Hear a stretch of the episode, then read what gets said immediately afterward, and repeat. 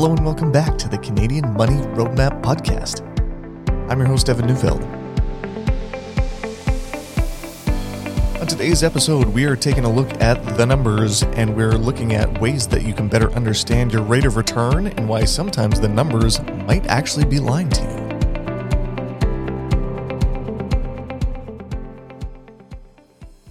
Welcome back to another episode here. If this is the first time you are joining us on the podcast, welcome here. Uh, if you're listening to this episode and you've not joined the newsletter, head over there. It's free and uh, it's it's called Fully Invested and it is all about ways to improve your odds of success using evidence-based strategies for Canadians. It's no hype, there's no stock picking, there's no crypto.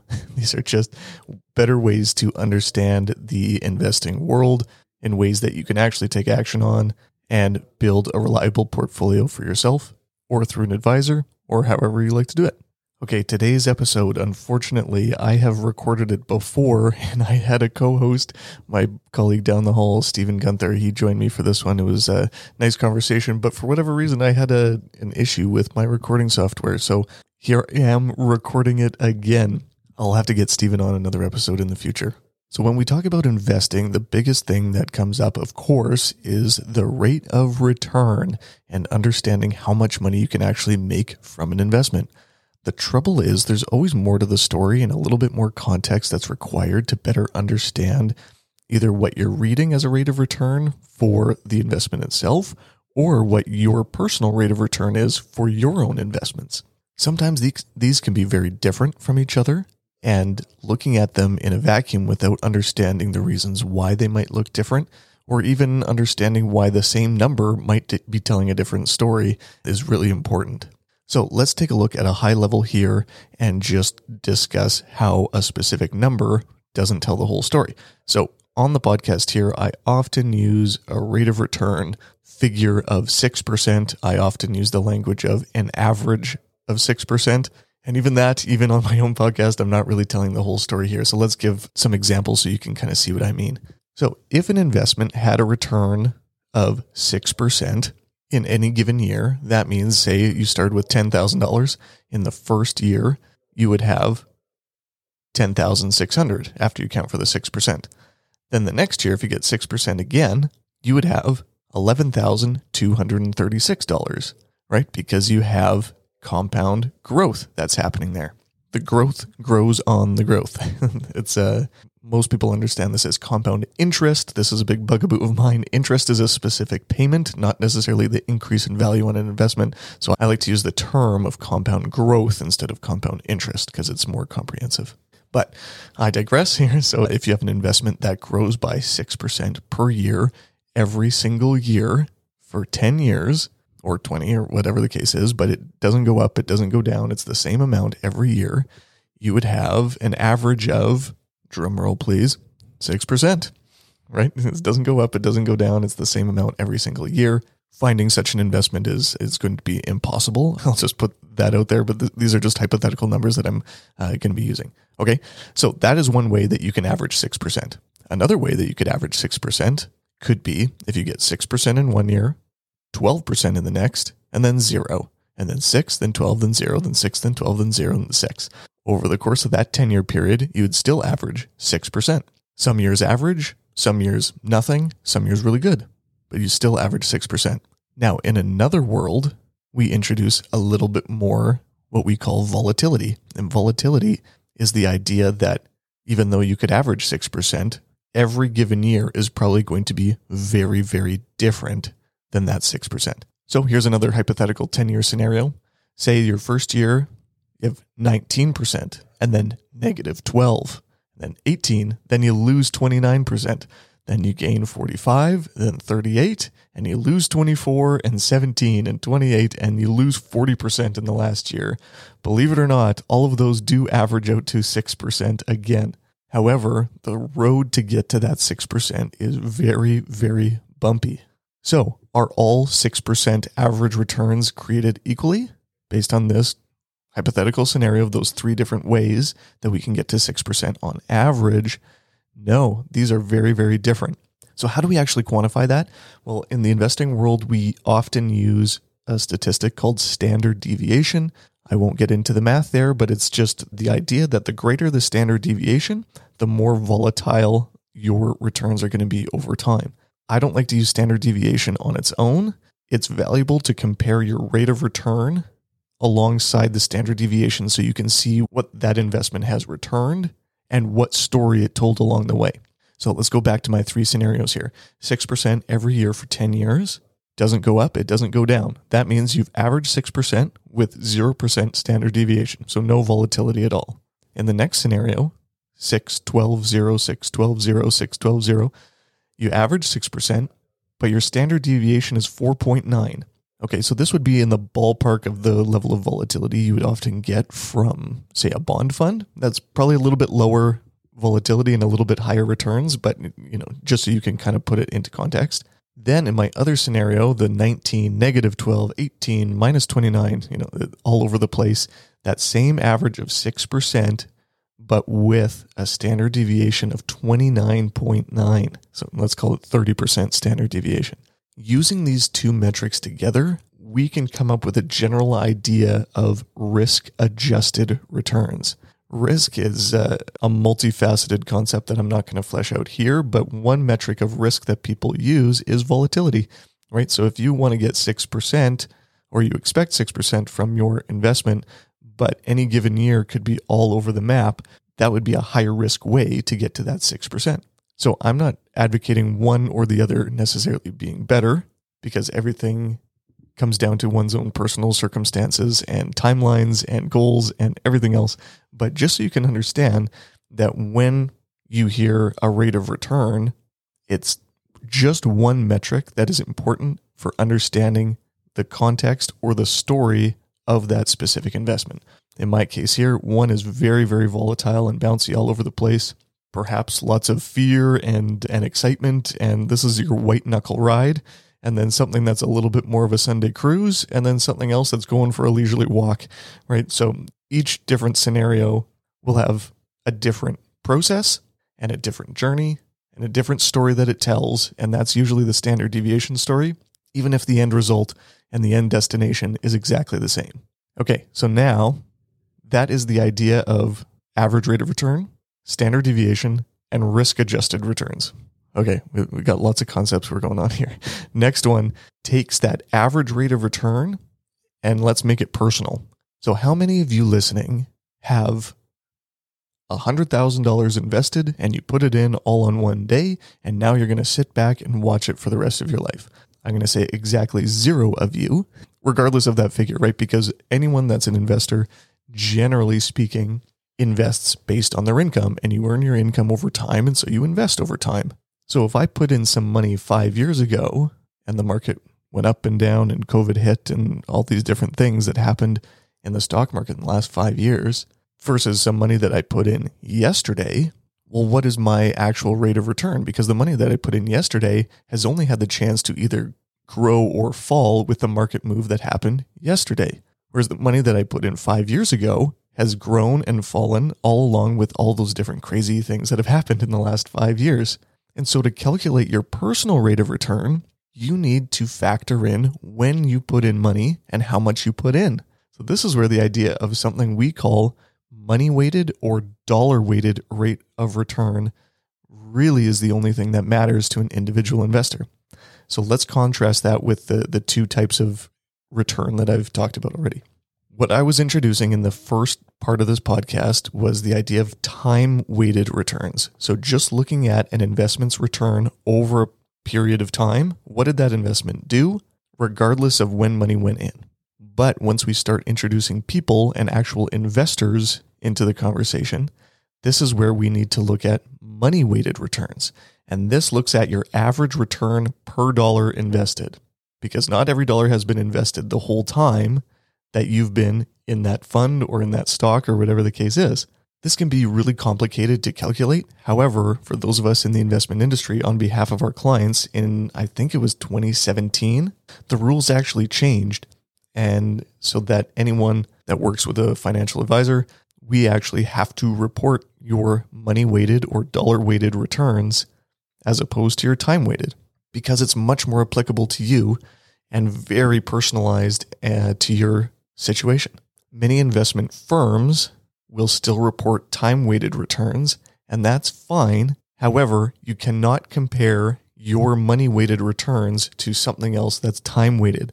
These are going to be different, and almost every single time, your time weighted return is going to be better than what you actually got in your money weighted return.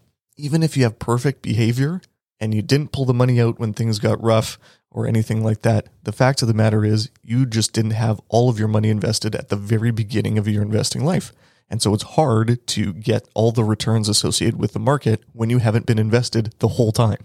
So if you're looking on Morningstar, if you're looking at an investment firm's website, if you're looking at an ETF facts sheet or something like that, you might see these rates of return that look pretty good or look really good in some cases. And then you look at your investment returns and say, oh man, mine have been really bad compared to what I can get here. However, when you look at those two numbers, one is telling your investment story and the other one is telling a completely different story. So, just a word of caution here to make sure you know what you're actually comparing to. There are some DIY investment platforms that are generally reporting time weighted returns instead of your actual money weighted returns, making things look a little bit rosier than they actually are. So I would just be very, very cautious about comparing rates of return until you know what type of return comparison you're making. Okay, let's recap so far. So we've talked about average rate of return. Generally, that's time weighted. So what did an investment do over a set period of time? Talk about standard deviation and how much that has changed the returns in any given year. And when we compare those two, we can kind of come up with an idea of risk adjusted returns. What was our return versus how much volatility we took along the way?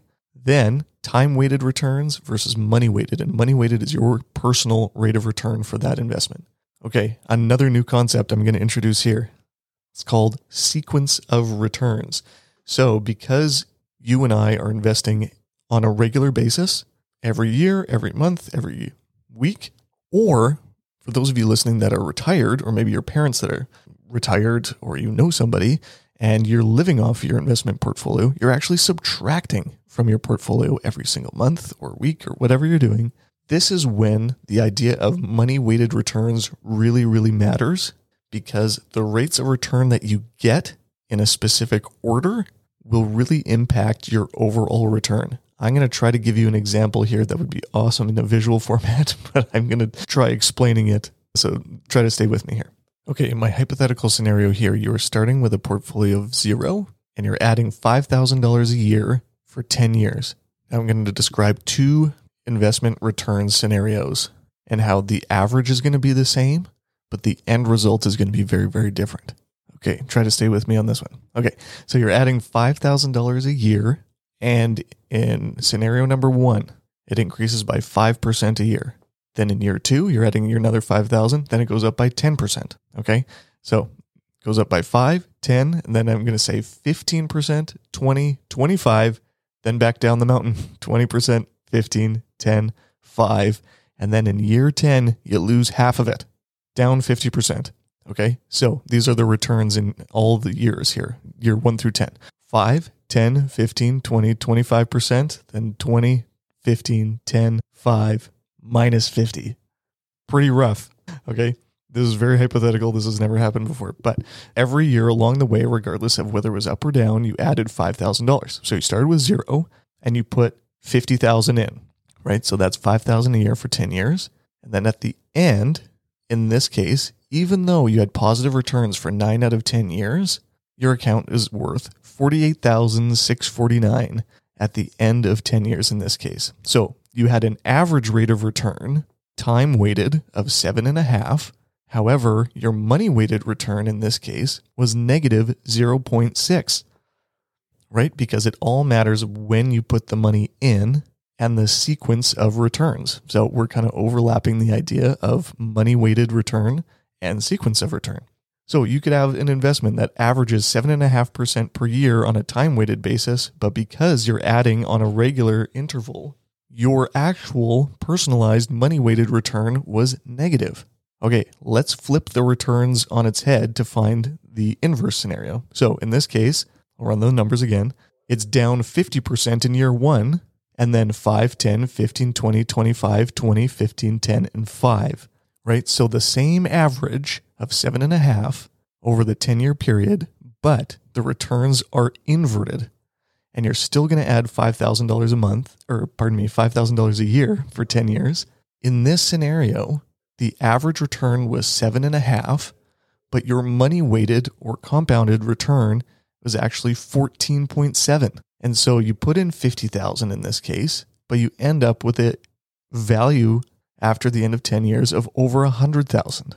And why was that the case? Well, the year in my hypothetical scenario where you ended up losing 50% was in the first year where you only had $5,000 invested. So the impact from a dollar perspective was much, much smaller because you lost $2,500. Whereas if the scenario was inverted and you lost that money in year 10, you lost nearly $50,000. So when you're adding or subtracting on a regular basis, the sequence of your returns matters and it impacts your money weighted return. And that's really the only thing that matters for you as an individual investor.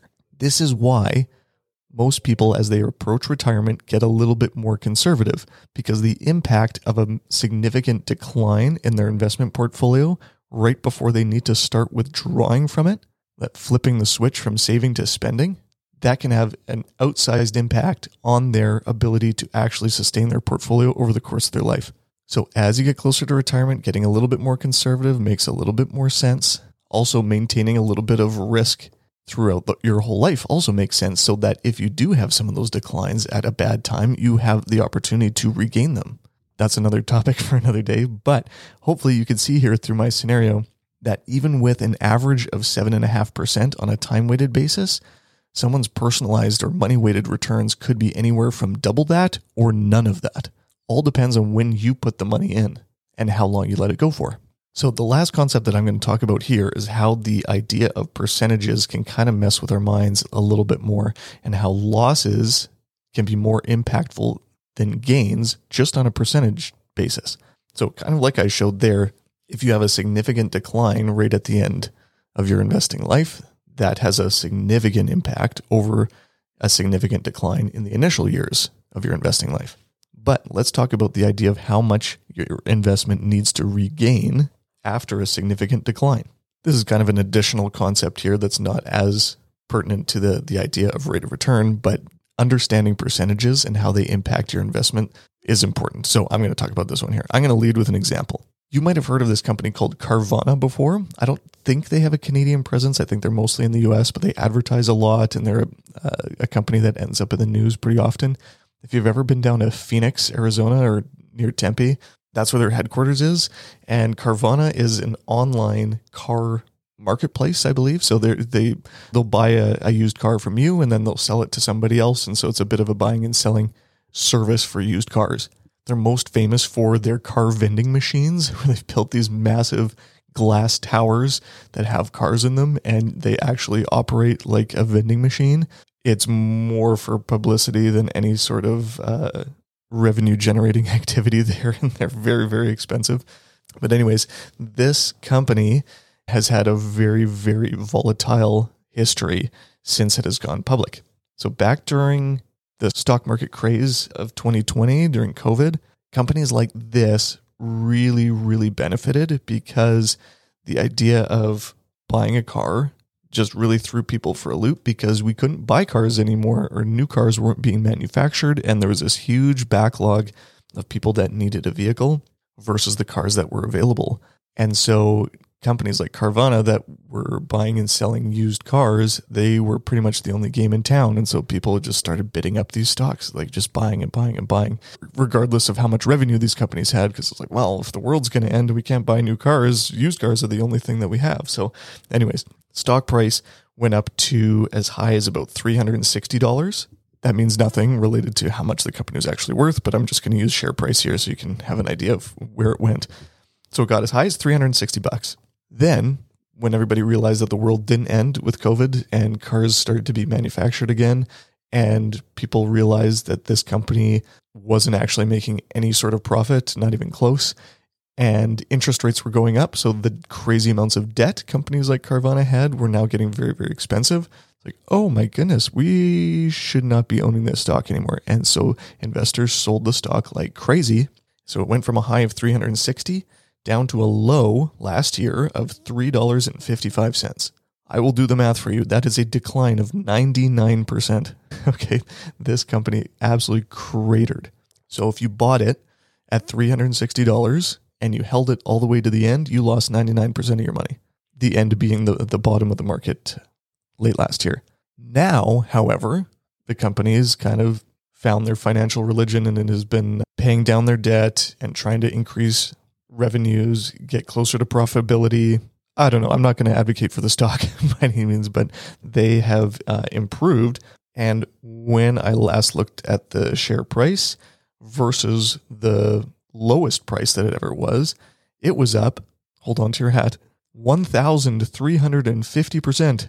so it went from a low of $3.55 all the way up to 51 bucks and 50 cents.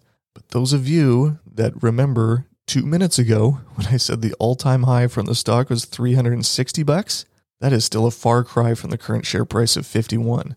So, if you bought at the all-time high and you're still holding on, you're still down 86%, even though the short-term returns have been over 1300.